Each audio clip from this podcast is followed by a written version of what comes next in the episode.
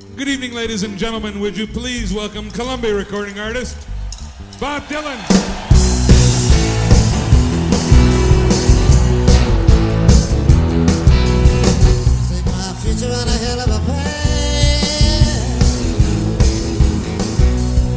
Look like tomorrow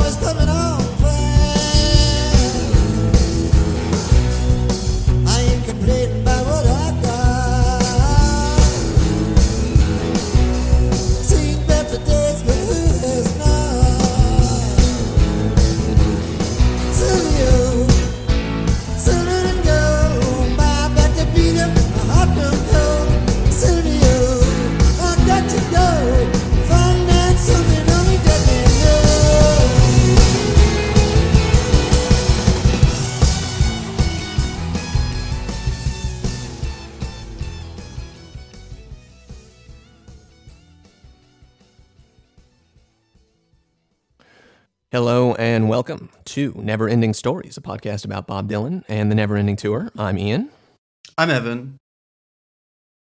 And I'm Steve. and here we are again, folks. The show is July 22nd, 2000. We're in the 21st century now. At the Tweeter Center for the Performing Arts in Mansfield, Massachusetts, the players are Bob Dylan on the vocals and the guitar, Charlie Sexton on the electric guitar, Larry Campbell on the mandolin, the pedal steel, and the electric slide guitar, David Kemper on the drums, and Tony Garnier on the bass. Once again, do we have the weather, Evan?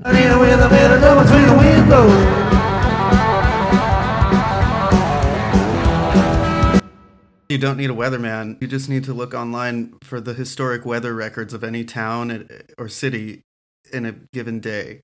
And so in Mansfield, Massachusetts, we have a balmy day. It's 89. That's the high. And it's a low of 72, I believe. So it doesn't go very low. You know, it stays in this sort of upper register of uh, warmth. Pretty hot day. Beautiful summer night. I was uh, reading on Bob Links uh, people who were there posting reviews, and apparently the sun was going down during Bob's set, and the band was facing the sunset. Fantastic. So it was a beautiful view for the band.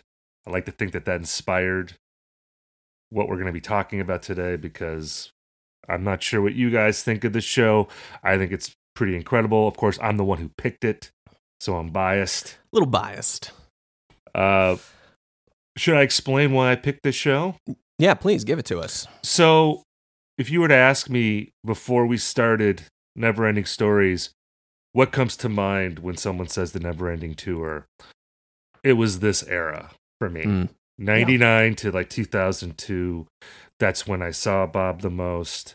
Uh, it's also, I think, a fairly common opinion that this is the best never ending tour era. And if it's Mhm. not a common opinion, it's my opinion. Uh, you got, as you said, got Larry Campbell, Charlie Sexton, incredible guitar duo. And we'll get into this as we talk about the show. They they bring more than just their guitars. Uh, I think Mm, them mhm. as backing vocalists are it, it's it's such a great addition to this era of Yes. Dylan. Some of my favorite moments uh, of this show and other shows I saw in this era come from just the vocal support that those two guys bring. Soulful as hell. Charlie Sexton and, and Larry Campbell. Um, why we why I picked this particular show because I imagine we're going to be doing a lot of 2000 shows over the run of Neverending Stories because it is really one of the greatest years of the Neverending Tour. Hmm. Could have picked any number of shows from 2000. I picked this one. It was somewhat random because it's related to our bonus episode this week, which will only be available to our paying customers on Patreon. The show that we're doing as our bonus episode, which is not a Bob Dylan show, it's by someone else. Can we call it the Jokerman universe? Absolutely. They're in the Jokerman universe. It's on the same day Mhm. as this show, July 22nd, 2000. Truly a uh, a blessed day. Do you want to spoil who it is? I mean, it might encourage some people to pay up and pony up for the uh, what is it? What tier do you get to have the uh, the next the bonus episode? Is it a special? That's the Friends of Charlie. But it's you know it's people will be encouraged to uh, pony up when when it comes out. It, it it was just a few. It was a scant few hundred miles down the eastern seaboard of the United States. This was in Massachusetts. Our bonus show took place in Virginia in Yes. 2000. If any detectives want to get on the case out there, The uh the, the bonus episode artist in many ways you could say is very different from Bob Dylan, but as we will discuss in that episode, there's also some links. Heavily indebted. Mm. Yes, but that's for the bonus episode. I was also interested in this show because it was part of a tour that Bob did in the summer of 2000, a co-headlining tour with Phil Lesh, uh, bass player of the Grateful Dead, famous crank, famous uh, liver donation uh, activist. co- a co-headlining tour with with Phil, and it's interesting just thinking about Bob in the jam scene. You know, he's not of the jam scene, but he is a satellite of that scene. Going back at least to his involvement with the Grateful Dead in the 80s, although you could say that just him being like an icon of the 60s makes him part of that. But it it's interesting just thinking about Bob and Phil being in the same context. We're not going to be talking about the Phil Lesh set in this episode. Uh, I I am writing about that show. I wish that we kind of could. Okay. Well, we can. I, I just want to hear maybe some some thoughts on Phil Lesh. Did you guys Uh, listen to no, it? I haven't gotten it yet, but I, I mean, even for my own curiosity, and I'm sure that of the listeners, like, what, what was Phil Lesh? Uh, what do you make of that dynamic of the fact that they're playing together at this era, and like, what was Phil Lesh doing at this point? How was he seen by the greater uh, Grateful Dead community and so forth? Well, Phil famously has not participated in most of the like post Grateful Dead bands. You know, he he was at the Thee Well concerts in 2015, but then you have Dead and Co.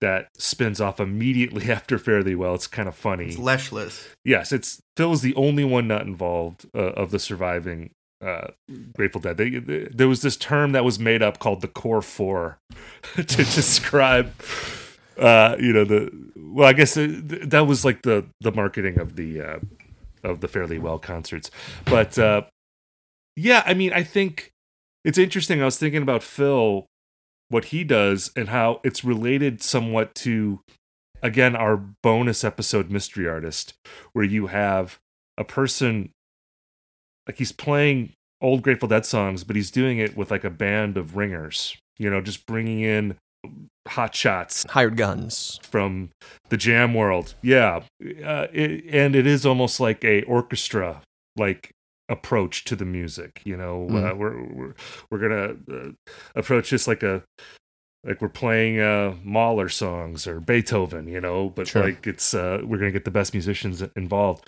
Um i really like the phil set. I think it's really cool. I and there were instances i think on this tour where phil and bob played together a little bit. I think because they originally toured in 99 and then they did this tour in the summer and i think generally because it was a co-headlining tour but i think bob played first. So he's not described as the opener and he's doing like a full set. But uh phil i think was probably the bigger draw at this Wow. point just because That's of the, just because of the grateful dead you Sure. know because this venue that they're playing here it's about 20,000 i think that's about the size of what they were doing. And you know bob for the most part like he's not playing those size of venues you know? Right. he's doing theaters and the grateful dead. I mean they play stadiums. So i mean they're they're a huge draw. So i suspect that even more musically speaking this made financial sense to tour with phil. Um, Phil is- and there's like enough of a crossover that you could it would make sense to people to want to buy the ticket. He seems kind of like the least uh, sexy of all the members of the of the Grateful Dead in a way. I mean, he is the great bass player of the band. You got the like, hots for Bob Weir. I mean, who doesn't? Look at him, his little legs and so forth. But I I, I read that book um, about like uh, the whole post era, like all the different groups that happened after, uh, and it's such a nightmare. And Phil Lesh is very, he comes off so horribly in it. Um, he and his wife are like uh, holy terrors to everybody, but everybody's at each other's throats I think that book's just called Fare Thee Well. Yeah. it's um, it's a hoot. Uh, and I guess this was maybe a moment of uh, relative peace for Phil Lesh, uh, just playing with Bob Dylan and having a nice time. Yeah, I mean, I think Phil, he definitely has the uh, again, like I said, with love, he's he's the crank of the band. Wasn't he the one whose vote uh, kicked Bob out of joining the Grateful Dead? It was up to him, or you you, you Right. thought it was? Well, yeah, there was uh, back in the '80s. There was uh, Bob allegedly wanted to join the Grateful Dead, and everyone was down for it. And I don't know if it was. I think Phil. I think it's been confirmed that Phil was the one. Phil Lesh was the one to- that didn't let him in. Yeah, it had to be unanimous, and he was the one. Wow. to say. And the thing about that, because I was gonna say earlier, because I was saying he's the crank of the band, but at the same time, uh, there's an integrity to Phil Lesh. Sure. I, I I think that of like the surviving members, he's looked at as like the second in command to Jerry, even more than Bob. Really? Like Bob is great, but I think Phil has a certain authority, and there's like a lot of people. You know, like when people talk about the De- Dead and Co. versus Phil and Friends, Dead and Co. is obviously the more successful of the Grateful Dead offshoots, but you do get the the people I think who look at Phil and Friends as having a little more maybe integrity, doing you know a little more adventurous. Is Dead and Co. looked at as like sort of like a sellout operation by certain segments of the the Dead fan base? Because I'm completely ignorant of this whole thing, but like bringing in the whole John Mayer aspect, of, like, it- are they just like sort of corny to some folks? I mean, there's some of that. A lot of it is just most of the complaints are, are just about the songs being played too slow. Mm. You know, and, and and that and I don't look. I don't know if there's 36 from the Vault listeners in the audience here. I don't want to relitigate the whole like does Dead and Co play too slow because that is a never-ending argument. And I'm not saying they play. I like Dead and Co. I enjoyed the the, the shows I saw. I thought it was a lot of fun. Um, but uh, yeah, that's a whole other. Can of worms. Yeah, that- I- I- we could talk about this stuff forever, but I did want to just touch on it because it seems relevant. It's it is just kind of fascinating to me that Bob would agree to do a co-headlining tour like this, and especially one where I guess he I didn't realize he wasn't even the last player of the night. Like it was he was not uh, looked at necessarily as an opener for Phil Lesh, but like he Bob to me seems like especially in these later days someone who wants like he's the star of the show. Like all the attention is on him. There aren't any openers for any of the shows that he plays anymore. Uh, it's just you get there, you sit down, the lights go down, the trumpets start up, and then he walks out on stage. Uh, and so to hear this, uh, you know, at, at this moment in time, he's playing with Phil Lesh. He's you know doing this tour with him and and taking the stage before him. It's uh, it seems like he must have been in a different kind of state of mind at that time. Well, maybe you're onto Well, something y- about his reverence for Phil Lesh and for Jerry by extension. You know, like if Phil is kind of the the man left standing in Jerry's stead in some way, then this opportunity coming up maybe was colored by that. Well, it should be noted that the year before this tour, he did the co-headlining uh, tour with Paul Simon. That was the first time that I saw Bob Right. Dylan was was was the Paul Simon tour. you saw one of the you saw the Simon show with Bob. That was my first Dylan shows in Wow. '99 in Duluth. It was a Paul Simon, Bob Dylan co-headlining thing, and I think at that show they would switch off. and Simon opened, and then there was like a little middle set where they played together, and then Dylan closed. But I- and you know he was playing his hometown. I'm sure that was part of the rationale for him closing that show. Certainly, like in this era, he was doing this, and I think again, it makes financial sense because he's playing way bigger venues, and mm, I'm sure making. Well, he is making way more money doing this Right. because you know like the like when i saw dylan and simon together he was playing a this outdoor park there's probably you know 20000 people there i don't think he would have drawn that on his own Makes sense. And Paul Simon might have needed him too, because I'm just looking at what Paul Simon's album in 1997, which was the most recent uh, up to that point, was the lowest charting of his career. It's a a record called "Songs from the Cape Man." yeah that was the musical Never heard it. I was born in Puerto Rico. We came here when I was a child. And then somewhere around there, he made his Brian Eno record, Paul Simon, the uh, the, the album Surprise. Mm. That one is good. Yeah, with the baby on the cover. It's outrageous. It's outrageous to line your pockets off the misery of the poor. Outrageous the crime some human beings must endure. It's a blessing to wash your face in the summer solstice rain. It's outrageous a man like me stand here and complain, but I'm tired. 900 sit-ups a day. Um, That song. I was just thinking about other co-headlining things. I mean, he did the uh, the Americanarama uh, Right. tour in like early 2010s where he was the headliner, but you know, you had Wilco and My Morning Jacket. Actually, another co-headlining show. This is one I saw. I think it was early 2010s. Was Kim and Willie Nelson, Right. which which was really fun. I, think he Um, did. Didn't he do some co-headlining or at least like a joint tour sort of thing with Mavis Staples? Also, like mid 2000s or mid 2010s. I think like 2015, 2016, something like that. Like around the the Coachella era, the Desert Trip era. Um, Uh, there's a great picture of the two of them at least. I will take your word for that. Yeah. Well, maybe we'll get to it. I I do not know that. So, at any rate, Bob doing the summer tour with Phil. You can go online. You can read about the parking lot scene that was going on at these shows. I love the idea of a shakedown street outside of a Bob Dylan show. Oh yeah, and from what I read, a little subdued on July 22nd. uh, but that's always in the eye of the beholder. One funny thing about this show, and maybe we'll get into it, is there, you can hear a lot of audience chatter Mhm. on this uh, on this tape. Uh, the like the first song, there's a guy looking for his Looking wife. for his wife. Uh, hopefully he found her. Uh, hopefully he's not still wandering around Tweeter Center trying to find the misses. Uh, again, from some of the reviews I read on Bob Links, there was uh, a fair amount of like sit down chatter Mm. in the audience, which you tend to get with a lot of these shows with an older audience. You get people who are upset because people are standing, and then you get arguments about you know sit down, you know, like that kind of thing.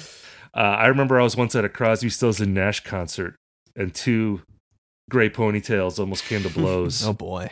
because there was one guy standing and he was in front of me and the guy behind me was like just screaming at this guy to sit down and it was like he's grooving out to wooden ships man like just so I, I don't i didn't hear any of that on the tape i didn't hear any sit down battles No, you just hear the sound Uh, of the gray ponytails whipping at each other. Uh, if you if you listen closely enough. There is one point where I don't know if it's the guy who's looking for his wife, but it's towards the end of the show. Uh, it's in between one of the last couple songs, and he's like, the guy's like taking stock of the, entire crowd, and he's talking about like, you got your deadheads over here, you got your NASCAR guys over here, you got your Dylan fans right there. It it sounds like, judging literally from the crowd talk you can hear on the boot, like it was a pretty interesting uh, collision of worlds at this particular show in suburban Massachusetts, I think, right? Like this is this isn't like outside of Boston or anything. It's sort of like in Well- the middle of the state or something. It's about 30 miles uh, uh, south of Boston. Okay. So um, I imagine that, and this is going to be my East Coast ignorance is going to be coming out here, but I imagine that there's not a ton of amphitheaters in Boston proper. You got to Right. like leave town to have this kind of venue. Um, I want to go back to something I said earlier about this being, in my mind, the definitive never ending tour band. And I'll go further and I'll say, aside from the superstar bands he's played with, you know, the Hawks, Tom Petty and the Heartbreakers, Grateful Dead, let's just set them aside Hmm. because it's something different. I think this is my favorite band that he's ever played with. Wow. Yeah. And and I'm curious, like, do you guys have an opinion on this at all? I think that you're right about that. I mean, I think this is, I, I totally agree. This is like the definitive version of the Neverending Tour Band. Um, and, and I think this is like the beginning of the definitive period. Like to, to me, to my mind, it's like 2000 to 2002, just that run right before and then right after Love and Theft. Um, that is kind of like the one that's held up. Um, uh, not held up uh, as in nothing else is as good as that anymore, but like held up above everything else as like this is everything that this band was capable of, and and um, uh, what this whole project was about. Um, I think you know, listening to more tapes, obviously, and, and digging further back into the past, especially, you know, I feel like we've been pretty 90s heavy to start this show. Um, you know, my appreciation for a lot of those bands is skyrocketing uh, as, as high as it already was. Um, but I think if you're going to like take take little steps into the pool of uh, Bob Dylan Neverending Tour material, like this is the cleanest, easiest place to enter because the band just sounds amazing. You don't have a ton of um, you know crazy, wacky choices. Like to, I don't know about you guys, but I had a hard time even picking anything out for the Budokan moment on this one. Um, there aren't a ton of long, extended, jammy kind of material. You're getting hits from all over the catalog. It's just like a really satisfying era of the performances that I think can kind of like um, hit the middle of the Venn diagram uh, that consists of so many different other circles and different preferences on the extremes, on the edges. Like this band kind of satisfies as much as you possibly can uh, with one one show, one one set of players. The mandolin has a very strong presence in this show in particular. And it just reminds me, I don't know, there's something about the mandolin that is just like, it's not even, it's not just dad rock. It's like, it, it's something more than that, but it, it is related. It feels like the like getting into playing mandolin and also kind of jamming bluesy stuff at the same time is just like such a a pure expression of a certain kind of middle-aged male music sort of a blessed little spot that they fully inhabit here the mandolin is just kind of something that you get into and you're like uh, you know yeah i'll jam on the mandolin and it just like has has a neutral but very uh, uplifting quality maybe I'm just uh, sort of spinning my wheels here, but I think it kind of defines this uh, this version, this iteration of, of this band.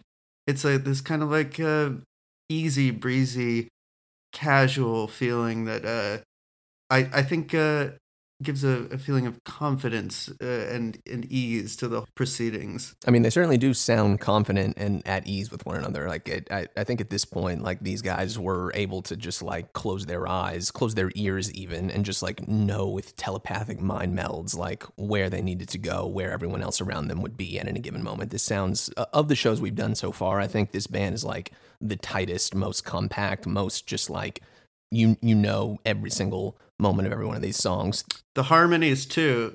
They're hitting it. Yeah, the harmonies. They're great. I guess what I'm saying is just the mandolin. I think is this like cohesive uh, fixture in this uh, show. It's the glue. Yeah, it really does kind of like hold these things together, and it makes the songs feel fresh in a way, but also kind of brings them back to a feeling of being a. It's a kind of an archaic j- thing to have. It's like putting a filter on the photo. It's like sepia. It's it's nice.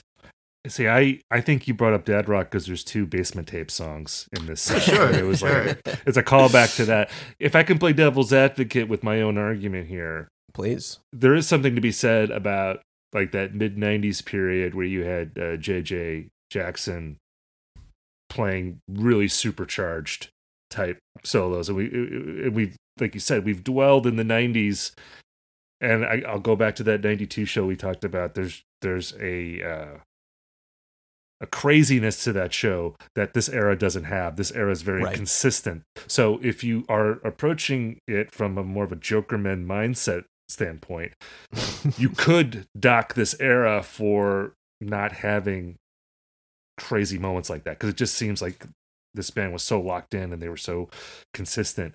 Um, and I'm sympathetic to that perspective, even though again, I, I think this is like my favorite never ending tour era. Um, but uh, another thing that should be said, and we'll get into this when we talk about the show, is that this set list I think is unbelievable. Not only because we're getting songs that were actually common in 2000, but like in no other year. Like there's a couple songs here that he played a bunch in 2000, but he hasn't played it since. Um, but there's no Rainy Day Women in this set, and uh, not to spoil one of our categories, but there's no Watchtower in this set. Uh, That's right. So Well, we're you not did, you did getting. spoil it. I did. There must be some way out of here. I did literally, but you know, we're not getting the songs that you want to skip. Usually, when you when you're listening to a show, it's like, okay, I don't There's need one. Watchtower again. Yeah, there is one. that- Maybe you don't feel the same way, but Well, I think I know what song you're talking about, and I've got an interesting thing to say about that. If if we're on the same wavelength with I think we are. because there's because there's one song that is like a stock song that he plays a lot in Right. this set, but uh, and I was initially dismissive of it, and then I noticed something about it that that drew me in. So that'll be fun to talk about. So anyway, this is a great show. I imagine we're going to go back to 2000 again at some point Most definitely. because there are better regarded shows than this one. This is kind of like a below the radar pick, but I I love this show and I think uh, it just shows how deep 2000 is. That you could just pick a show from the summer tour, maybe even any show, and just be like, "This is great." Yeah, sometimes Jokerman mindset isn't about being crazy. It's about being um being at ease. That's true. We've th- that's been a recurring theme. By the way, I should say, Rob Mitchum, who I know is listening, he agreed with you guys uh, from the last episode about most likely you'll go your way and I'll go mine. Hell yeah, So, vindicated. There it is. so it's three to one. I'm I'm I'm, I'm way outvoted. But You're off the island, Stephen. but I believe Evan, you described that as like watching a horse in a pasture or something yeah, like that. the naturalistic approach to to seeing uh something done simply. Yeah. The wabi sabi bobby. Well, we're getting a lot of that, a lot of horse watching in this set, so it's going to be fun to talk about. Hell yeah.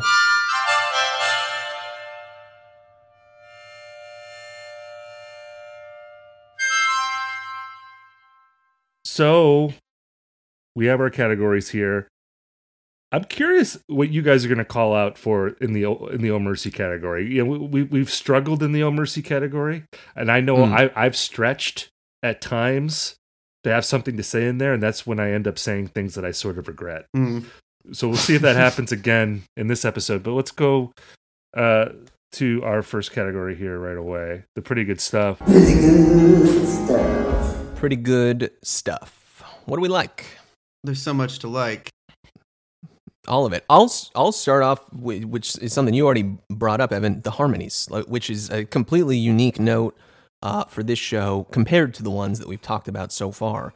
Larry and Charlie, I think those are the the two that are uh, responsible for this, are uh, just add such a fantastic, um, you know, uh, really cohesive kind of note here. I think in as far as the mandolin is the glue that holds this band together, I think the, the harmonies also are, are just as responsible for it, if not more so.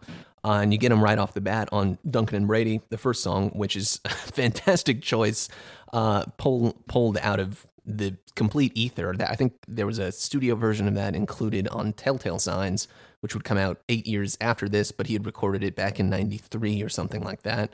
But uh, you know, very uh, classic Bob cover mindset there.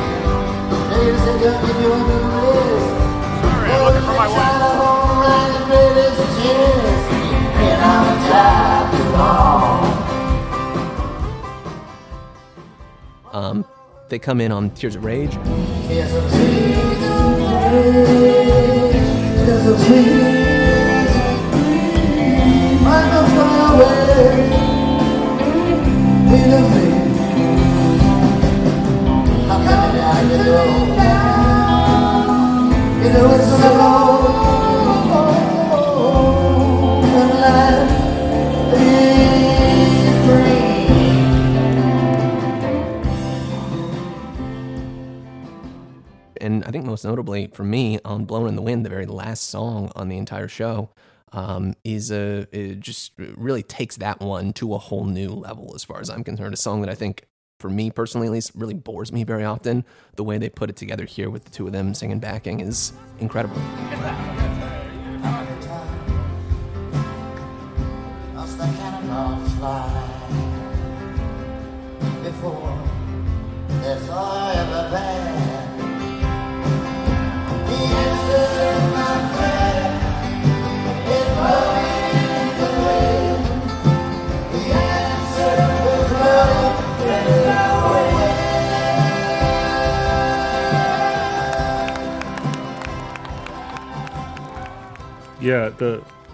I think I said this at the top that one of the things that I think is really special about this era of the band uh, are the harmonies, oh, and and how you know, Charlie and Larry they're not just playing guitar. I mean, Larry's all over the map. He's he was like the multi instrumentalist at this point, taking over like the Bucky Baxter role in yeah, the he band. evolved into Bucky. But uh, yeah, the the harmonies are are are, are great, and um, you know, Tears of Rage on Mm, that song where where they're able to get that like you know Richard Manuel type vocal sound uh, is, is so great. And I think we had Tears of Rage We did, yeah. in our in our 95 show and i think that was good but this tears of rage i thought was just outstanding um and then searching for a soldier's grave Oh, Yep. That's great too. it's a knockout Very short and sweet. Well, yeah, it's just like a really tight and like it. It feels like a really great, sort of elegant pull. Like and it works well with the Duncan and Brady at the beginning, which is you know a classic like murder ballad basically, and then searching for a soldier's grave. You you get uh, some of that. um I guess like that good as I've been to you flair of uh just these these kind of classic um pieces being brought out. I have to say though that the next song after "Searching for a Soldier's Grave" is obviously like I, I think I speak for everyone when I say that that's. Oh me, oh my. I mean, come on.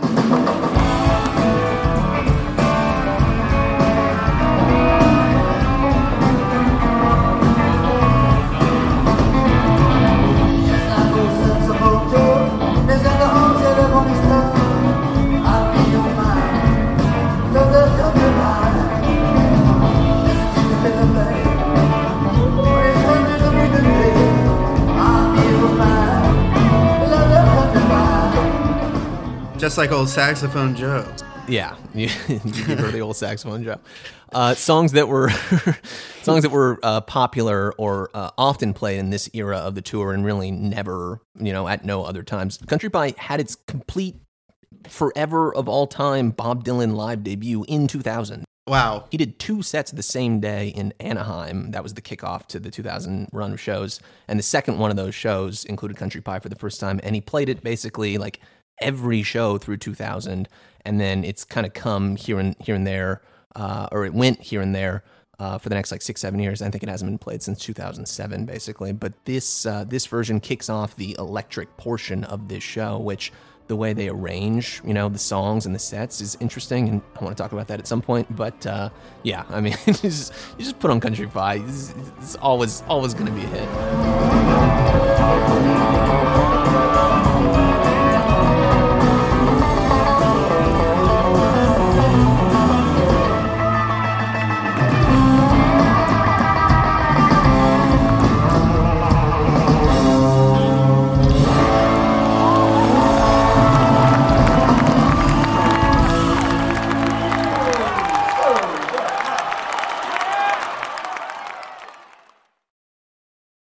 Yeah country pie is great. That's a song like you said he played a lot at this time.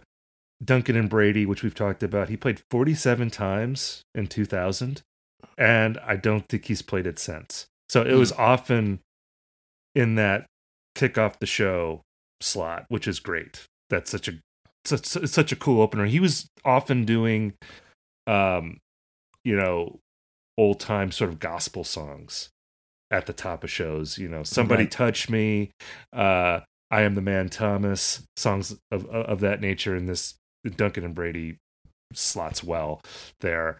Um you have song for woody that comes after that which is which is beautiful.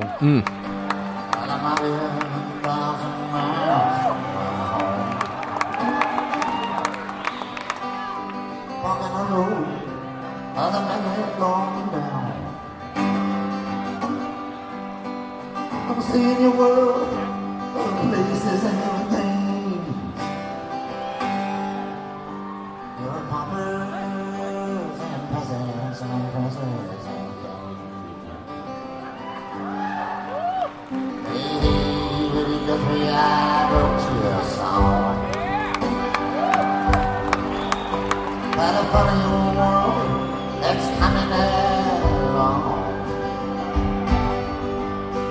Seems sick and it's hungry, it's tired and it's torn. When it is love, it's done and it's hardly. Yeah, Song to Woody is uh, how many times has he played that? It seems like a rarity. 53. First played September 6th, 1961. Last played May 8th, 2002. Um, the majority of these plays were either in 1989, 1990. That'll be an interesting run to talk about. And then a bunch during 2000, a little bit during 2001, and then just once on 2002. As you all know, I burn these shows on CD. Yep. So you have this, you have disc one and disc two, and typically disc two is stronger. I think disc one is stronger for me. Uh, the back half of the show is great too, but like the acoustic set and then the early part of the electric set, I think is uh, what's really happening here uh, for me. Um, I'm curious. Oh, I, we haven't mentioned this yet either. I mean, a, another song that is relatively rare, but was kind of common in 2000 is uh, Frankie Lee and Judas Priest, Oh, which Oh, uh, yeah, very fantastic. he's played 18 times total, but 11 of them were in 2000. So this was like a, another song. And look, I'm a John Wesley Harding head. I feel like we've had a lot of John Wesley Harding songs in the shows that we've talked about so far. Uh, Yeah. well, jo- John Wesley Harding has taken on, I think, a much greater role from the Neverending Tour. You could say filler, not in a bad way, but they they round out and fill out the the set lists of so many of these shows. This is like a, a special treat, though. Yeah. And how do you guys feel about this version? I think it's fantastic. I mean, it's uh, probably my, if not the absolute highlight of this set, it's one of them certainly. I mean, Frankie Lee is like just the standard song for me is like one of my favorite Bob songs ever. Um, I think it's like you know easily top ten material. Um, and um, and so anytime he pulls it out, I'm just tickled to hear it. There's an incredible version that he does with the Dead on one of those you know 87 shows um, that's still kind of sloppy and like not exactly what what it should sound like, although it still makes me like almost cry when I hear it. And this one I think is just so classically beautiful. Bob seems really into it vocally. Um, there's a sense of like a real sense of melancholy I think that he brings to this live cut in particular, just based on the way that he's able to enunciate and and lean into some of these lines that um, you don't get that as much. I don't, at least, on the recorded version, which has got a little bit more of a nursery rhyme, kind of silly, happy nature to it. Obviously, it still has that underneath the surface based on the story or whatever you want to call it that's related. But um, I mean, this one really feels like heavy and weighty and and, and real to me. Um, and yeah, I mean, the, the way that the band is able to inhabit it, it's one of the stars of this acoustic set at the beginning is uh, exactly the way that I would want to hear it. No one try to say a thing when they carry that man in chairs. Except of course the little neighbor boy who carried him to rest. And he just walk along alone with his lips so wide concealed. Muttering underneath his breath, nothing is revealed. The moral of the moral of the song. Simply one should never be where one does not belong. So if you see a neighbor carrying something, help him with his load. I don't go mistaken paradise far home across the road.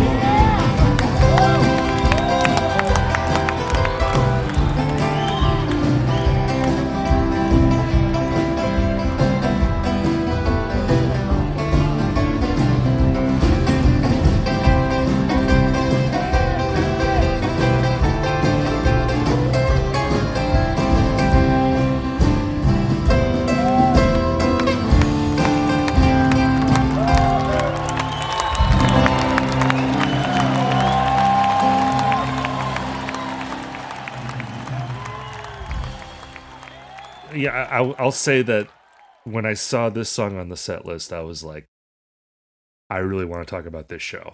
That was Yeah. one of the things that sold me on this show because, like you, I love that song. He hasn't played it very often.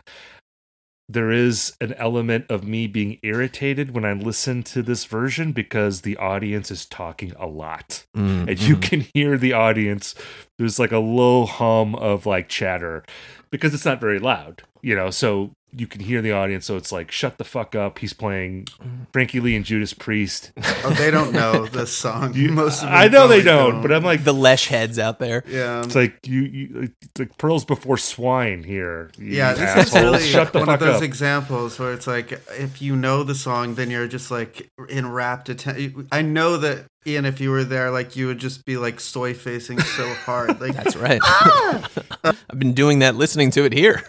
ah! But uh, for most people, I mean, like if you didn't know what the song was, it would sound really inconsequential, and that is, uh, you know, it's just what separates the um, scholars, the true thoroughbreds from Yeah, the from- uh, from the from the, county uh, fair ponies. Yeah, um, it's um, it's an important inclusion here for us at Neverending Stories. Well, and especially where it shows up in the sequence right after Desolation Row, right before Tangled, which like those are fantastic. I I love those, but just uh like you understand why the audience would like sort of Sure. you know turn over and you know go get a beer or ask their sweetie baby how they're doing when you're coming off of that one and then into the next one here if if you don't know what you're looking at. Oh, I understand, but still, shut the fuck up. He's playing Yeah, Frankie I Lee and Judas Priest. you cretins. What did you guys think of the Desolation Row? It's like a it's like a peppier Desolation Row. You got drums Yeah. in there.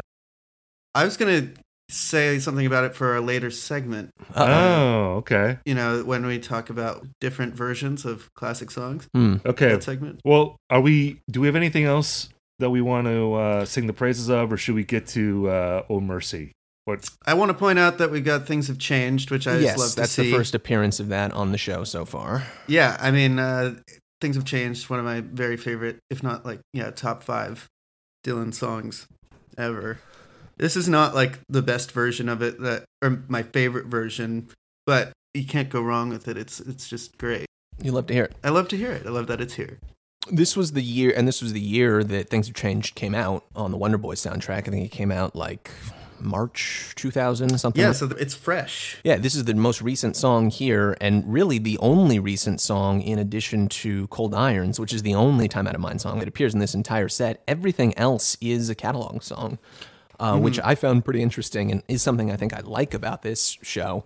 Um, is it's got that kind of early mid 90s approach that he was taking in terms of set lists and sequencing, where it's he's not interested in, in what's happening, you know, at the moment. He's he's going back into the past, digging up some classics, reinterpreting them, and pulling some, you know, other random ones out of the deep, deep cut section, the Frankie Lee's, the songs to Woody, and so on.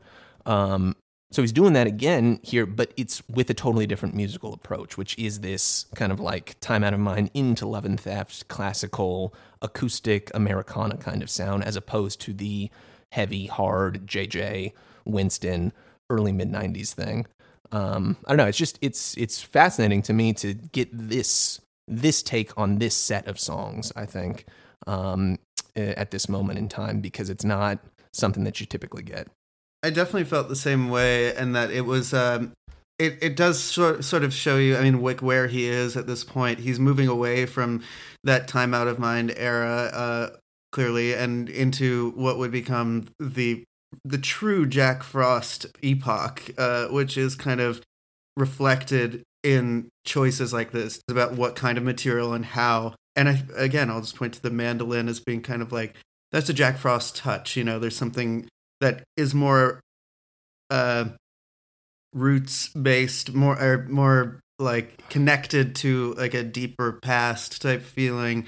Um, he's not trying to sound contemporary. It, it feels like he's finding that that sound that would be really the definitive of the early 2000s for his his music overall. Yeah, he's in the process of traveling backwards through time here, musically speaking. Like it, he he doesn't sound like a just a rock and roll band the way that he did like that El Rey '97 show for most of the set. There are moments of that, but you're starting to get that kind of sepia tone, you know, filter kind of thing, as you put it.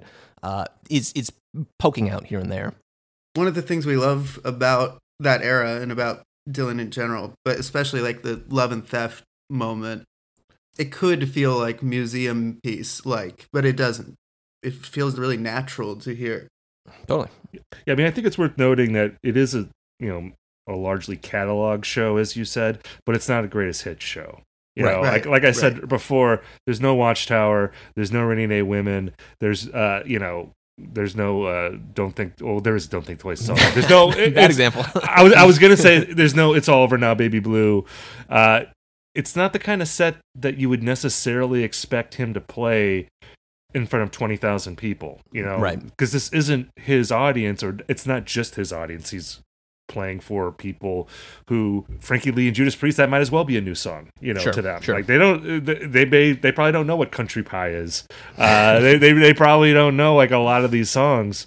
You know, down in the flood it's less obvious songs from his past uh and it's again one of the great things about this show is that the set list i think is really interesting and if you are a hardcore fan you're going to be hearing stuff that you don't hear in a ton of live bootlegs so that that was one of the real pleasures of of this show for me One more note, also just on the set list and the way that this show is sequenced, which I think is interesting to remark on, and eh, maybe is representative of my overall feelings on something like this. Is like think about the '90s shows that we've talked about, right? They typically start electric. You've got this acoustic interlude there in the middle. Then the band comes back in for the second half of the you know normal set, and then you get the encore. You maybe get one acoustic song, one rockin' song, and and and he's out. And here instead of going back and forth, you know, switching electric to acoustic to electric to acoustic, it's just the, the show starts as an acoustic, you know, quote unquote sort of set. Um, there are no electric guitars really, uh, but it still sounds like a full band. And, you know, you think about those 90s shows and uh, things like Baby Blue or, or Desolation Row, then we're really just Bob and I think like a guitar player, like JJ basically ac- accompanying him on the acoustic. And Bob would have these big, long, um, verbose harp solos and stuff. There's no harp at all on this show. Um, eh, but this one, you've just got that acoustic, you know, the whole band is playing together at the beginning, the first six songs, I think.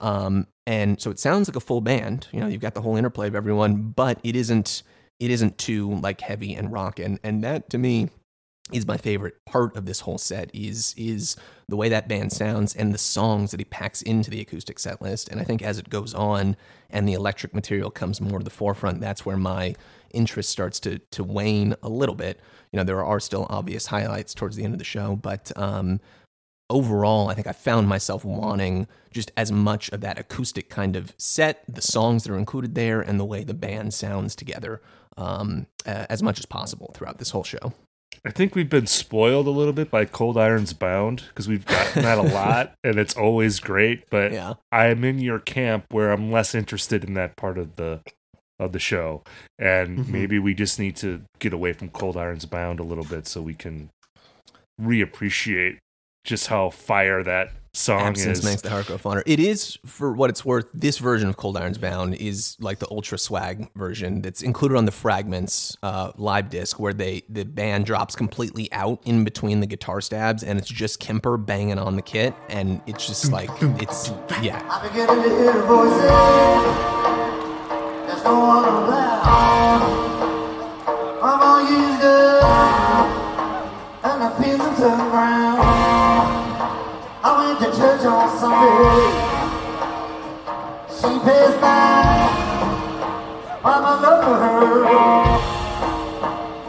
such a long time to die. I'm way deep. It sounds so badass, Yeah. but you know you can only hear Cold Irons Bound so many times. Yeah, I mean, I I feel like if we hadn't heard a bunch of Cold Irons Bound lately, that we'd be jumping. We would have already mentioned that as an Right. obvious highlight, but now it's sort of like, oh, well, the uh, it's a it's an abundance of Cold Irons Bound riches that we've been uh, granted over time. Gold irons bound. Gold Irons Bound. Uh, do we have any Oh Mercy material? Oh, mercy. Well, yes. Yeah, I mean, I'm guessing. So I'm. We'll see if everyone's on the same wavelength here. I'm guessing the one that Evan and I uh, mind melded on this, and it, it sounds like you might have a zag on, Stephen. Uh, if we're all thinking the same thing here, it would be the song that Bob introduces by claiming that it was written about some over the hill rock critic back then. Uh, Ballad of a Thin Man. See, that wasn't what I that wasn't what I thought you were going to say. Okay. Um, but I will say that this is a song that I've never really liked. Um, Because you're a rock critic. well, I, actually, I loved, I love that he took a shot. Although I don't think that there were rock critics technically in 1965 yet. He- That's true. He, he would have been talking about someone that wrote for Newsweek or something, Right. It was Uh, the type of that type of guy always Right. existed. right? Um, but I actually. So, are you saying you don't like that song or you don't like this performance? Because I actually like the performance. We don't Yeah. like the song. Really. Exactly. Okay. I think as far as performances of the song go, this one is about as good as it's going to get. I think the pedal steel um, uh, really helps this come alive a little bit, but you know, it's still just like, uh, you know, here we go. I know what I'm. I know what I'm going to get for the next seven minutes on this show when, when that pops up.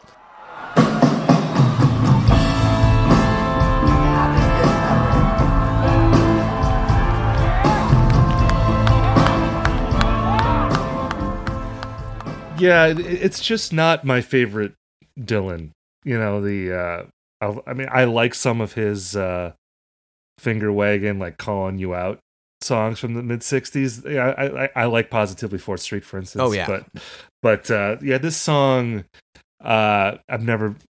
You know, there's certain live versions that are good. You know, like when he was playing with the with the Hawks in '66, that angry thing on stage. I think it elevates Works the better. song. But yeah, uh, just generally, I, I, I'm not super psyched to hear this.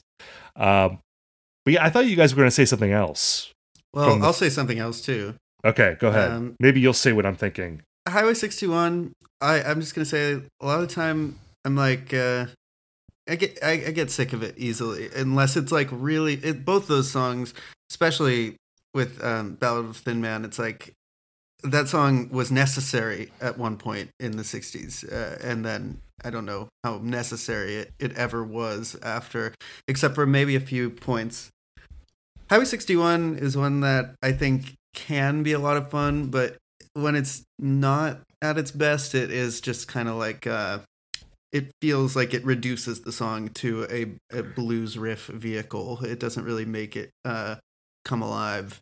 This one's like good, but it, it it does have a little bit of like noodling at guitar center energy at certain points.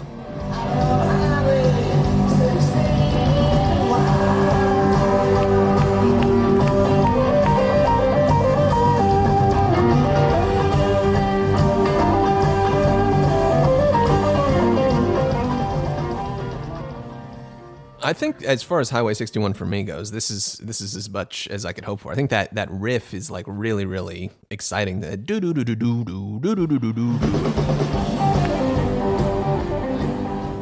You know, it, it is still not what I would want to hear as the penultimate track in the entire show, but knowing that he's got to get that in here somewhere, uh, this one, you know, it, it kind of reminds me of um, the Serve Somebody that he's been playing for the last couple of years that has this more uh, guitar forward blues noodling kind of riff to it. It's uh, it's kind of fun to me.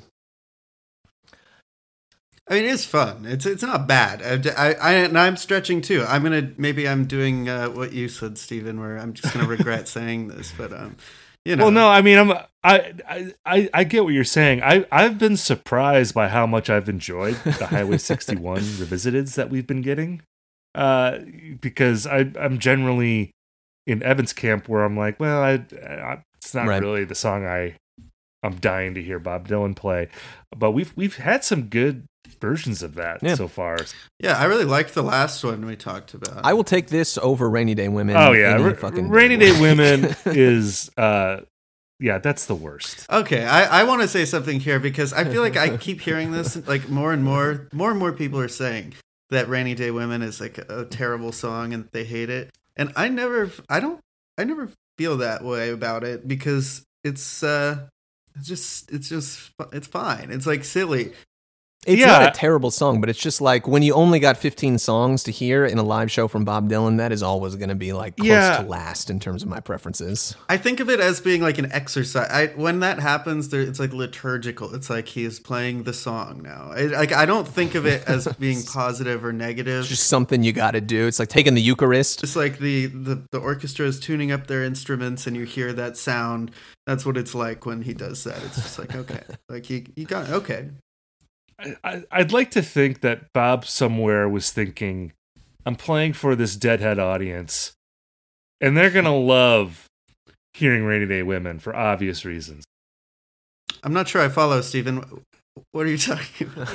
and, and, and Bob was just like, fuck that. I get enough of that at my own shows. It's going to be doubly worse here. so I'm not going to play it. I'm not going to play that Everybody Must Get Stoned song before Phil Lesh comes out. Like, I'm, I'm just not going to do it. That was wise of him. Yeah. Uh, so, so there's another song in the set that I thought maybe you guys would would put in this slot because you're tired. Give it of to us. Uh, well, I think I'm gonna say. Uh, well, let's transition to the the Budokan category because I think this song can fit in Budokan.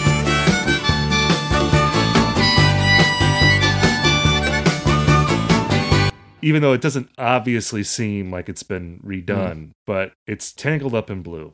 Interesting. This is a song that, just for me personally, that I've, I, I've grown a little tired of Wow. uh, musically. I mean, just hearing it live. Like I love the original song, obviously, but just hearing it in a set, it superficially doesn't seem like it changes very much. And then, of of course, I remembered that this is a song that is constantly evolving lyrically, and you can go online and you can see all the different, uh, you know, lyrical changes that Bob has made over the years. There's the famous version on Real Live. Radio blast in the news, straight on through, tangled up in blue. Radio blast in the news. we- we're gonna have to talk about Real Live at some point on the show because I love that album. That's a famous rewrite. But in this Tangled Up in Blue, there actually are different lyrics Mhm. in this one that I know. I don't. Did you guys notice that at all? I got one down. Yeah, there, there's because that this was also becoming my Budokan moment when I realized that there wasn't a whole lot musically in terms of a reinvention. So lyrically, I think was going to have to be the way to go. He's got working on a fishing boat while his mind was slipping away, uh, instead of working on a fishing ro- boat right outside of Delacroix. There's a couple Right. others also, but I haven't cataloged all of them. It- There's a thing right before that too, where he says, "Drifting down to New Orleans, working night and day, Right, working on a fishing boat while his mind was slipping away." mind slipping away. Yeah. So I just thought, oh, well, that's pretty cool. Yeah. Like I, that I, you know, so that, so I was curious to see if you guys would talk about that just being a song that maybe feels a little tired otherwise musically. it doesn't have like like some other songs do this kind of infinite replayability for me um, as much. For one that gets played as often as it does i think it, it gets a little bit like uh, predictable. But i will say that this version of it i liked the breezy pace for that reason. Um, i appreciate when he kind of treats the song with a little bit more pep. Yeah, this is a real toe tapper.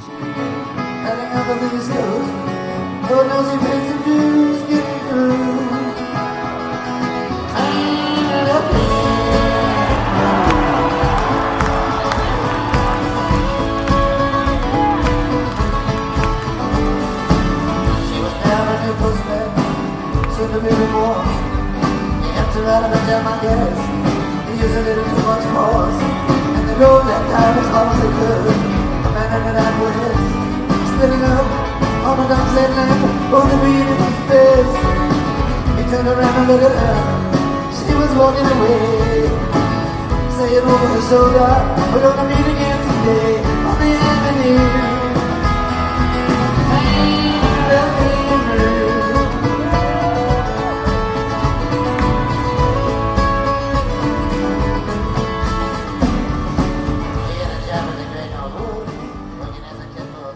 Yeah that and that and desolation row which is my pick spoiler those have that in common and i really liked that about his approach for them here because they have that uh like you said it's it's an acoustic band playing but it doesn't it wouldn't occur to, it didn't occur to me really that it was because the the drums are so present and Yeah, still got the the drums, you energy is the so high and so yeah it really like walks along at this brisk pace um and so as for the uh offending uh i don't think that tangled up in blue is so bad here uh as far as that kind of uh what it can be sometimes which might feel a little like a slog but uh, no i know what you mean though Stephen. that's my Yeah, I, and again, I think with that song, um, it is that nerdy obsession with the lyrics and and him doing little different things with with the words, which Sure. are there's more dramatic, uh, you know, instances of that than what you get here. But it was, I was like the third or fourth time listening to it, and I was like, oh wait, you know. I'm gonna. I should like really listen to what he's singing The here lyrics, and see yeah. if it's different. And so that's that's a that's an interesting thing. I think. Uh, Totally. so Budokan, not musically but lyrically, uh, for me with with Tangled Up in Blue. Is that was that your choice too, Ian? Yeah, I mean that was it kind of by default um cuz I didn't like I said have a really great pick. Otherwise, I get I mean, I guess Frankie Lee and Judas Priest sort of just kind of by default or Song to Woody again by default just songs that sound radically different from the way they were recorded, but there aren't a ton of live versions circulating to chart the changes made. Um but yeah, it uh I think the lyrics on Tangled are what make it more different than anything else here. Uh, on that note, though, I, I will just say, like, for my money, I'm always stoked to hear Tangle. Like, there, for I've come to realize that there's like kind of a clear like two sets of songs, like catalog songs, like songs that I will always be happy to hear, regardless of how many times I've heard them. And Tangled is in that in that column clearly, along with like "It's All Over Now, Baby Blue," uh, "Like a Rolling Stone," um, "Desolation Row," things like that. And then there's also a column of catalog songs that I'm never happy to hear, and that that's Watchtower, Like- that's Thin Man, that's uh, that's Rainy Day Women, and then there are other songs that kind of live somewhere in between those two columns, where like sometimes I'm stoked to hear them, sometimes maybe not, and that's like It Ain't Me, Babe, that's um, Highway 61 Revisited, that's Blowin' in the Wind, which we got here. Um, you know, it. Uh, I, I, this is not something that I'm like consciously creating for myself, but thinking about the deep catalog, you know, kind of classics. It's pretty easy for me to sort like a song I've heard a thousand times into stoked, want to hear it. Opposite of that, or you know, it depends. I don't know if you guys have that same kind of feeling. Yeah, I, I I would put Desolation Row in that like catalog song that I'm always excited to hear, and that's an even longer song Yeah. than Tangled Up in Blue. But that there are days when when when that's my favorite Bob Dylan song of all time, and so I I always love hearing that. And again, like I don't want to knock Tangled Up in Blue. It's a brilliant song. I Tangled love Up that in Blue. But uh, you know that is a song that comes up more often than not, and it's come up in a lot of the shows that we've talked about already. So if you're going to be picky about the set list thing, uh, you know that might be something that I was just feeling for myself. I'm like, oh, like it's easy for my mind to sort of glaze over Sure. a song like that sometimes. And it wasn't until I actually snapped myself to attention that I realized, like, wow, this is actually it's not just the same old song. There's a so lot going on. Bob, so Bob schooled me yet again. You I rock to pay more critics, you don't know anything. Yep. Something's Over happening here. You don't know what it is.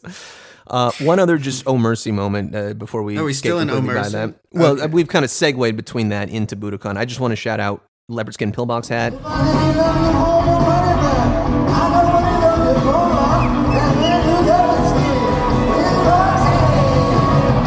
Don't need it.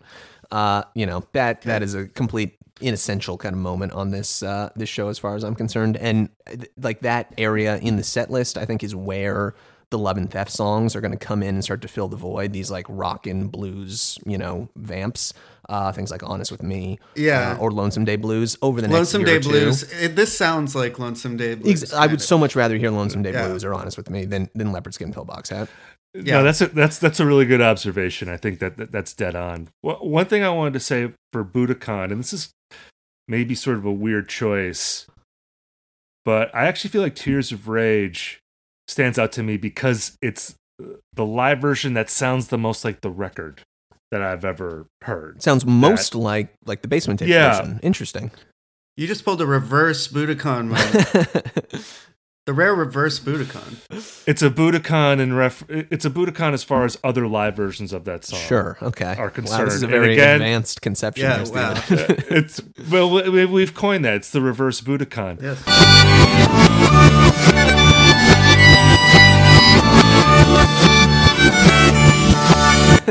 It, it'd be like if uh, Bob played All Along the Watchtower like the record. The and John Wesley like the Harding version, sure, absolutely. You know, that would be the ult because that's like the ultimate reverse Budokan as far as I'm concerned. Because Yeah. I, I I always wish he would play it acoustically and not just the bombastic electric. I mean, I like the Hendrix version, but I miss he he never does it the way he did it originally. Right. Uh, but but the, again, those harmonies are so great and they're so reminiscent of like the band and uh, that it, it, it that's like one of my favorite moments of this show. I, Yeah. I, I love that performance. So a reverse Budokan for uh, for Tears of Rage. It's quite good. I, it really is. Um, You have any, you have any comments to lodge about Richard Manuel today? no, I just I think uh, I've liked these songs. I like that song more lately when we've listened to it in the uh, in these shows than I ever did just listening to it on record. Um, for some reason, I don't know. I just whatever. No, I mean, I you're not going to bait me. No. Yes, I'm I'm glad you didn't take it. Hey, uh, it's, let's let's maintain the peace, man. We we, we, we, we we're having a peaceful show here. Yeah, we don't yeah, need I was, to. Uh, I was, that was, that was purely me. I was dangling a big, you know, piece of red meat over the over the zoo enclosure that Evan is stalking around in, and he, for his part, did not try to do leap up and break out of his cage. No, I'll just say that I think that song shines out of the context of that, like, you know, huge bunch of songs with the band. Like, I like hearing it on its own. It, it reminds me of how it's a just a stand on its own great uh, song. The one other thing I would drop into the Budokan section, just on uh, uh, the note of original versions that are being reinterpreted with this set of players and and the singing is blowin' in the wind. I think, which Oh, yeah, has the, best such a harmonies on the whole thing. Yeah, I mean the harmonies, whi- which we talked about already a little bit, but it, um, I mean, it's a really extraordinary effect that I think really gives this song so much more. This is this is one of the songs that's in that middle column between always stoked to hear it or never stoked to hear it. It's like usually I would say I'm not, but the way that he involves the whole band here and uh, and Larry and Charlie singing behind him, and it's got kind of a different melody even um, at certain points. It um, I, I- love this yeah, it really um, highlights the anthemic nature of that song. exactly.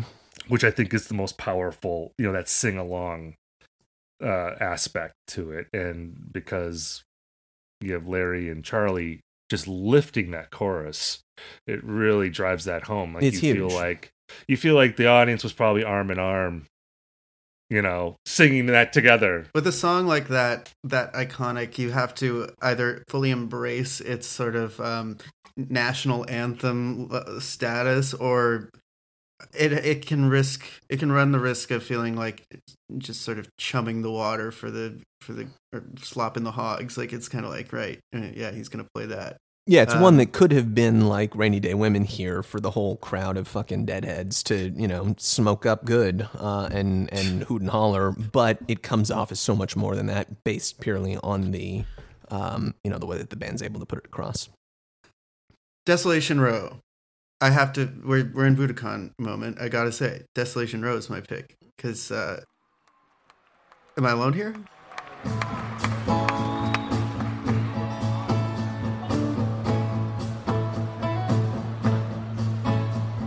Sending postcards of the moon. The pavement has gone brown. Anybody's feel the sailors. The circus is in town. They got the blind Krishna. They've got him in a tree. One hand is tied to the top of the wall. The other is in his bag. On the is for the restless. They need somewhere to go. As a lady and I look out the road. Desolation she seems. Takes road, she's. Her back pocket. Bette Davis style. And come a rodeo and some booty. You belong to me, I believe. Turns and says you're in the my friend. You better hurry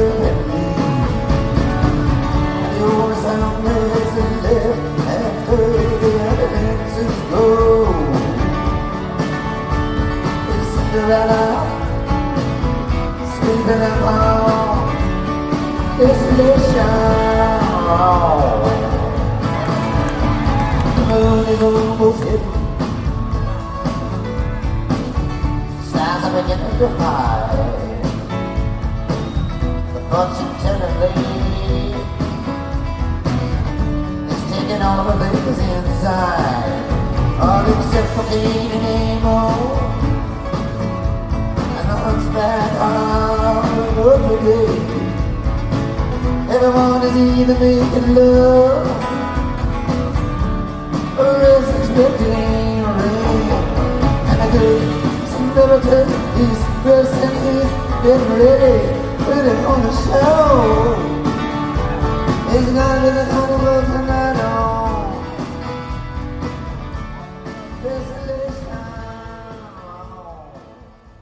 No, no, I'm with you. Based on what I was just talking about a little bit earlier about like the way that he does Tangled.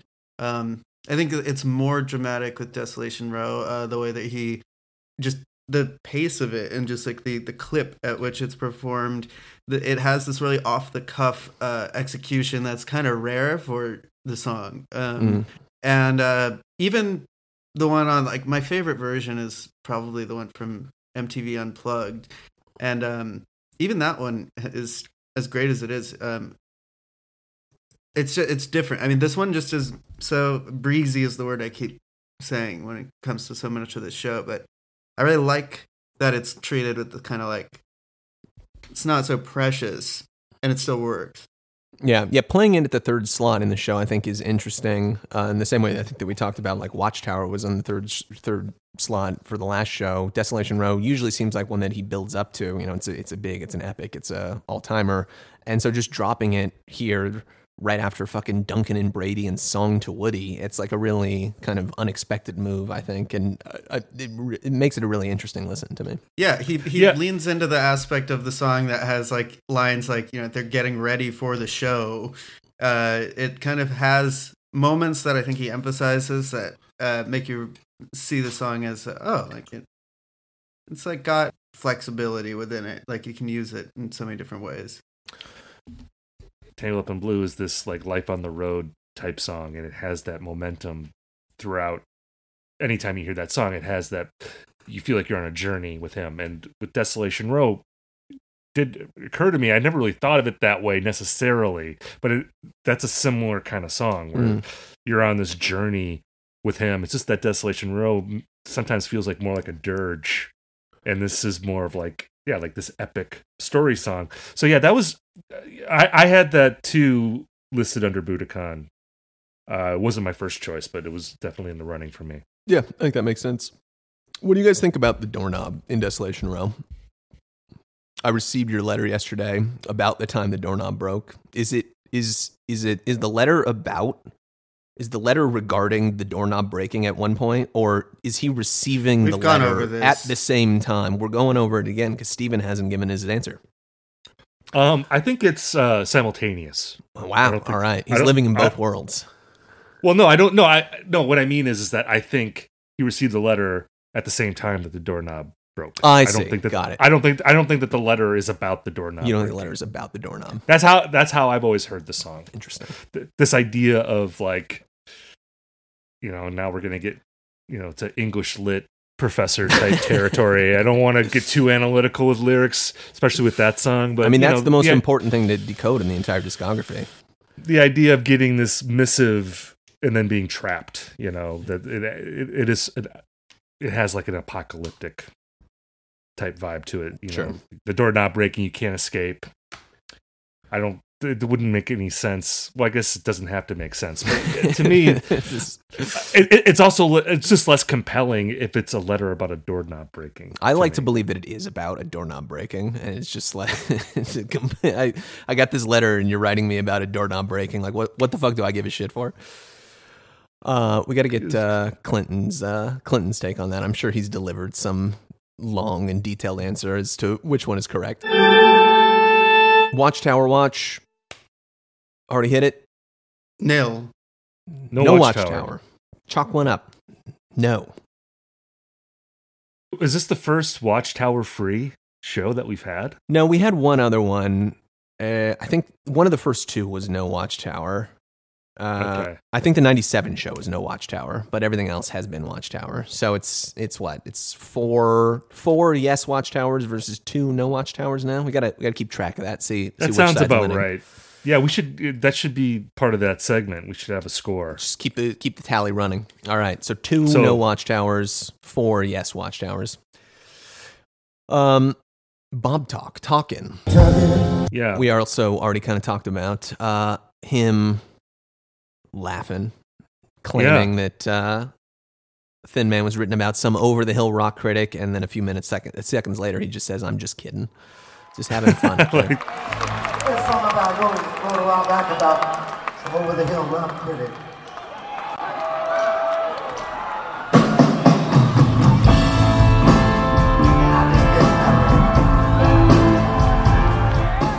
He's like, you know, there's probably some music critics in the audience reviewing this show. I want to stay in their good graces. Although I did read again on Bob Links reading uh, the uh, fan reviews. Apparently, the Boston Globe reviewed this show and didn't give it a good review. They they panned it. Well, I, I don't know. I'm ba- this is like you know hearsay. I didn't. I, I tried to find the review and uh, actually I should have gone on newspapers.com. Well, that's a, I would have found it there. But uh, according to this person, uh, the Boston Globe critic loved Phil Lesh and thought Ugh. Bob was ho- was ho hum. So rude. I don't know. So maybe the critic heard Bell Bell of a Thin Man and was like, "Oh yeah, we'll see who gets the last word." Yeah, fuck this guy. Here, Bob. the other bit of uh, talk that I loved uh, is the guy shouting for everything is broken after Crash on the Levee. Not a Bob, not Bob talking, just audience talk, but Yeah. such an insanely specific song choice.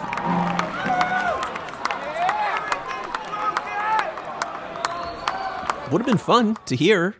Everything's broken. I would have taken that over some of the songs on here. Play that instead of uh, Leopard Skin Pillbox Hat. But, buddy, you're not getting that one. I, I never know what is going through people's heads when they do that. If they actually think it's going to influence someone to play that song, or if they're just trying to hoot and holler. I think uh, Kenny Wayne Shepherd, the uh, blonde haired blues guitarist, he had a hit with that song. With Everything is Broken? He did an FM radio, you know, like, I don't know in your town you had the FM station that would play Kenny Wayne, Shep- Kenny Wayne Shepherd songs in between like Journey and Led Zeppelin tunes.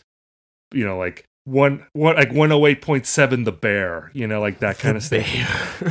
So, like it was like it wasn't a hit anywhere outside of like stations called the Bear or the Eagle, or you know where you got like the morning show where it's like it's Buzz and Cooter, right. uh, you know that kind of station. But uh, yeah, Kenny Wayne Shepherd had a hit with "Everything Is Broken" in '97. Good lord. So so so maybe that was a Kenny Wayne fan. In the I love the idea that you're going into a Dylan show, and it's like success or failure is determined on whether he plays everything. is Everything's broken. broken. Every everything will be literally broken if he doesn't play that song. Uh, yeah, I like I like that part too. And again, shout out to the guy looking for his wife during uh, Duncan and Brady. Uh, we hope he's. If, if you're listening to the show, the guy who couldn't find his wife, reach out to Let us. Let us know. Did you find your wife? Yeah, well, I want to find out the resolution of that. That's like the one mystery hanging over this show. I hope he uh, found his It's wife. a fascinating uh, uh, uh, road not road not known. God, I'm Yeah. looking up uh, Kenny Wayne Shepherd because I don't know about you, Evan. This is a person that I have never heard of. Uh, before See, this is why you had me on. Steven's just dropping these like absolute like uh, uh, inane bits of early mid '90s music trivia. Because Uh, there was that run in the in the '90s where you had like Caucasian blonde male blues gods, you know, because you had Kenny Wayne Shepherd, you had Jonny Lang. He was another one of those guys, and there's a few others. I I, mean, love Derek seeing the- Trucks is sort of in there, but he's like the most respectable of that uh, subgenre of blues guitarists. Uh, but yeah, this uh, there's got to be some listeners out there some Kenny Wayne heads, reach out to us on the Patreon. We want to hear from you. Just last year, he re released a re recording of his sophomore album for its 25th anniversary, which includes a never before heard cover of Bob Dylan's Ballad of a Thin Man, which was played Oh, at this. Sh- it's all coming, it's all full oh circle. man, we'll, we, we'll, we'll do a bonus up on Kenny Wayne Shepherd. Okay, got- you we can do gotta- a bonus ep on Kenny Wayne Shepherd. I'll do a I'll do a solo uh, never ending stories. uh, now my favorite part of the episode Mm, is where we share our our bootleg title. bootleg title. I got a good one. You guys have one? yeah, I have one. All right, lay it on me. Well, you want me to go first? Do you have one, Evan? Give me a second. All right. I can take I can take the first one here. Inhabiting again the mindset of our beautiful bootleggers out there uh, in Bob Country. We're trying to think up something interesting with the place. We're trying to think up a song that is included in the set and the stupidest possible way to put them together into a title. See where this see where this show took place, folks? Tweeter Center for the Performing Arts in uh, Mansfield, Oh. Massachusetts. Okay. There's a Bob Dylan song with the word tweeter in it. I'm going for Tweeter and the Thin Man. Not Tweeter Oh. and the oh. Monkey Man. That's Tweeter and the Thin Man. All right. Boom. That's that's pretty stupid, but I think I I think mine is stupider than that. Mine is Frankie Lesh and Bobby Priest. Wow. You guys Damn, are that one. You're bringing the heat. right now. Wow. Uh, Uh, Um, I'm telling you, I'm telling you. um, you could. Uh, how about Duncan and Woody? okay. That's that's one you could do. You could also do um, uh, searching for a soldier's tape. Oh man. Oh Um, man. You could do. Uh, uh, I'm trying to think of what's another. Yeah, I mean, I think you guys kind of covered the bases, really. what was it? Wait, hang on. Give it to me again. Frankie Lesh and Bobby Priest. Yeah, that's mine. That's beautiful. You could put the ballad in front of it, but I kind of just like having it without the ballad. Just make it Frankie Lesh and Bobby And Priest. Bobby Priest. Man, Bobby Priest. I got to say that I I cringe myself when I read that. Like I'm slightly embarrassed to uh, have shared that, which is wh- how I know it's a winner. Uh, man, now I'm just thinking like, what if they had played Tweeter and the Monkey Man at this show? See, I, I thought you were yeah. that Why? would've Why would they? Because it's at the Tweeter Well, I know Center you. for I know you don't like this. Uh, I, I got something special for you. Uh, because this is the the Tweeter Center. We're gonna play uh, a a song with that in the title. That's my im- impression of Bob Dylan today. That's as good as 2000 gonna get. era Bob Dylan. Were, were any of the Wilbur? Did anyone ever play any of the Wilburys songs live? Because obviously they talked about touring, but never actually got on the road and did it. But like, did anyone ever play like "Handle with Care" or "Dirty World" or "End of the Line" or anything? I don't What- know. I don't know a I who good think Bob. question. I- I Bo- think Bob, played. didn't play that. Bob wasn't in that band. Right, that's right. It was Lucky Wilbury. How could I forget? I do think Bob played "Congratulations" actually at one point in uh, at some point in the last whenever, however many years it's been since that song came out. Everyone's favorite Wilbury song, "Congratulations." Right. I, I was just gonna say, Tweeter and the Monkey Man. I looked this up. Tom Petty and the Heartbreakers have played that 31 times. really? Yeah, I gotta track that. Wow, down. that sounds like extremely your shit. Tom Petty and the Oh. Heartbreakers doing Bob Dylan's Tweeter- Wilburys song that is an imitation of a Springsteen song. yeah. That it, it looks like Jason Isbell has played it once. Wow. He played it in 2016 at Dylan's 75 75th birthday fest. That's a great pick. So like it was like a thing at the Ryman. He played Tweeter and the Monkey Man. good good for Jason Isbell on that. But yeah, I'm definitely tracking down a uh, Tom Petty uh, Tweeter and the Monkey Tweeter Man. and the Monkey Man. Wait, wait, hold. He played it. I'm sorry, I'm totally going off track here. He played it at a show that I think I was at. I don't remember that. Petty did? Yeah. wow. and, uh, for shame, you don't remember him playing Tweeter and the. Monkey Man for you. I must have. I must have not have been at that show. I would have remembered that. That seems like at a- something that would have been stenciled into your brain. It was at a summer fest in Milwaukee in 2013. That was like right around the time I. But I, I must have. I must have missed that because yeah. Anyway, we're going off the rails here. Absolutely. We Evan, did. you don't like. Wait, wait, Evan, you don't like Tweeter and the Monkey Man, right? You like you hate that song? Well, I mean, like, do you like that song? Do you actually I love- like that I think it's song? great. Yeah. It's dog Yeah, shit, I- but, you know, it's, like, fun, you know. and the We're walls came down That's right. Uh, all the way to hell. throw up a I poll mean, about this on the a Patreon. I want to get the consensus out there. No, the answer is yes. I, I love that record. I, I mean, I think that album's great. I, I wouldn't change a thing. But like, you think it's dog shit though? That song, you think that song is dog shit? I don't know. I like McDonald's. Doesn't mean I think it's like good for me. I want to take the pulse of our listeners, uh, how they where they stand on Tweeter and the Monkey Man, and we should do a bonus up on that too. Maybe I'll track down. I'll track. We're gonna do a Tom Petty Tweeter and the Monkey Man show at some point. Just on all here. 31 versions of Tweeter and the Monkey Man from the Petty catalog. yeah, that Uh, song is just uh, like it's like Velveeta. It's just like processed cheese. Like that song is like you know. No, it's not. I just had some Velveeta, some queso for the Super Bowl last week, and that's good stuff, brother. Yeah, sure. I'm not saying it's not. Fact checking myself here also. right. Bob has played Congratulations three times. The last time, January 12th, 1990, at Toads, a show that we're absolutely going to get to. Toads is going to be like such an epic. Oh. the longest show in his entire uh, history, which includes all of your favorites from Lenny Bruce to Wiggle Wiggle to Congratulations to P- Political World to Tight Connection to My Heart to Dancing in the Dark. and live at Toads. So that's that's on the schedule, and the Tom Petty bonus episode, his cover of Tweeter and the Monkey Man. That's another.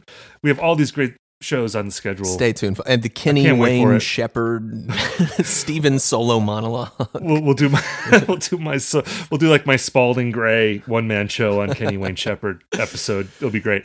Um, I want to see that.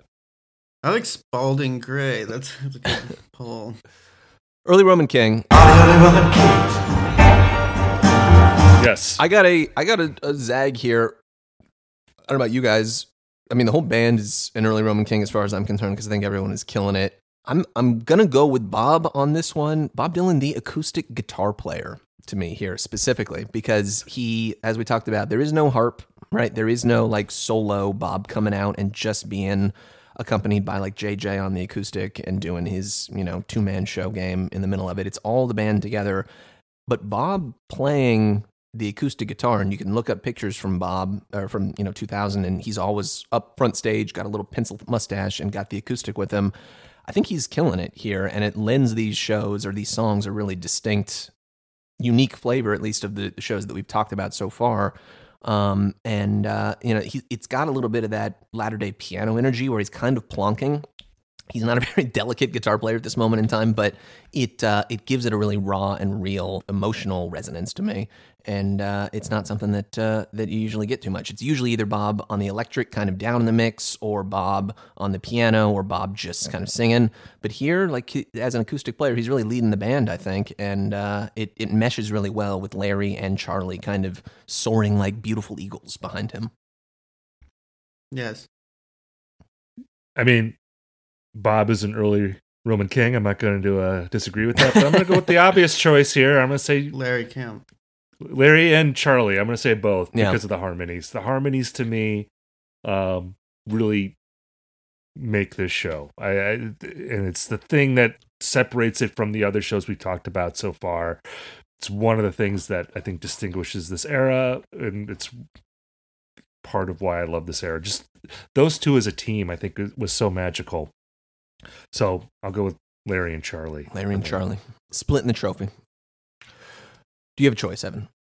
Well, I, I kind of agree. I, I basically was going to say somewhere between Larry and the uh, mandolin, and also, but it's got to be Larry and Charlie and the harmonies too. So yeah, that that section of the band here is really what I think is definitive of it.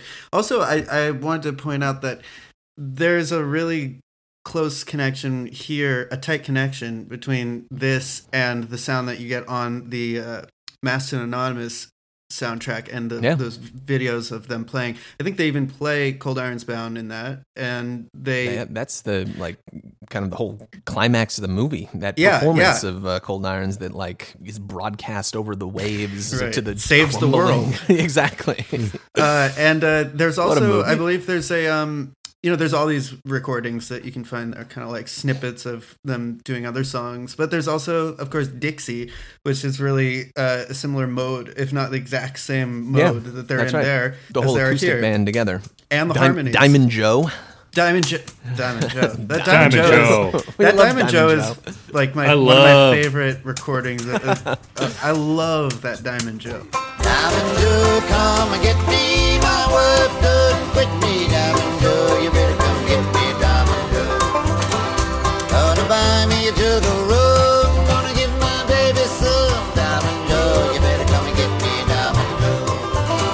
Are we going to do a 20th anniversary Mastodon Anonymous? I think we Which have I- to. Yeah, I well, know you guys already talked about that, we're- but you know, hopefully we can make it as good as it can possibly be. Yeah, we, Is- we're waiting on that.